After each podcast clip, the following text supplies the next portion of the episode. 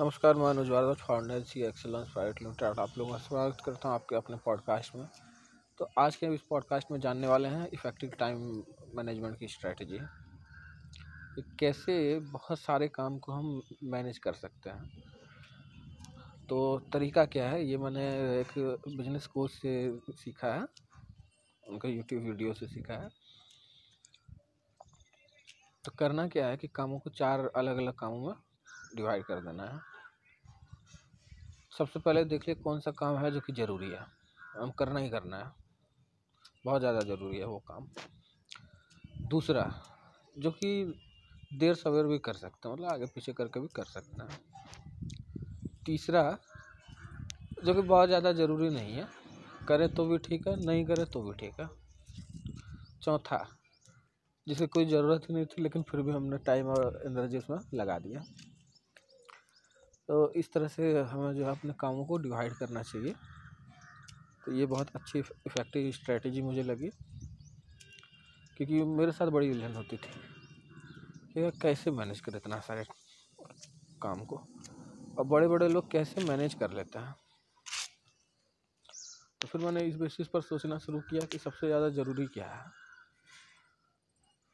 Soft loan में जो deal करने वाला हूँ, मुझे लगा कि वही सबसे ज़्यादा ज़रूरी है। क्योंकि मेरे एम को अचीव करने में ये मदद करेगा। तेज़ी से अचीव करने में मदद करेगा। दो तरह के लोग होते हैं जो कि फास्ट ट्रैक अपना ढूंढते हैं। दूसरे जो कि स्लो लेनर होते हैं। तो जिनको तेज़ी से पहुँचना अपनी मंजिल तक, वो तेज़ी से पहुँचने का रास्ता ढूंढते हैं। और जिनको तेज़ी से नहीं पहुँचना होता, वो आराम से भी जाते हैं। तो सॉफ्ट लोन जो है वो तेज़ी से मुझे मदद कर सकता है। हालाँकि वो बहुत मुश्किल है उसमें वक्त लगेगा। दूसरी ये चीज़ है कि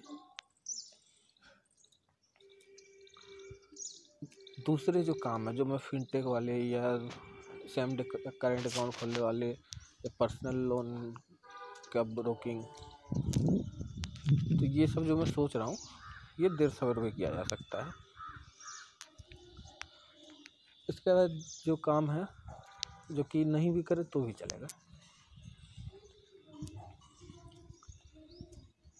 उसके बाद चौथा है, जिसमें हमने एनर्जी लगा दी है, लेकिन वो हमारे काम का नहीं है। तो आप भी अपने जीवन में देखें कि किस तरह से आप ऐसा कर सकते हैं। तो अब इस पॉडकास्ट के लिए बस इतना ही। आप लोग भी ऐसे ही अपने काम को, अपने टाइम को मैनेज करें। बहुत अच्छी स्ट्रैटेजी है, मुझे बहुत अच्छा लगा। इसलिए मैं शेयर कर रहा हूँ। तो इस पॉडकास्ट के लिए बस इतना ही। तो बने रहिए हमारे साथ। बहुत बहुत धन्यवाद। इस पॉडकास्ट को सब्सक्राइब कर लें।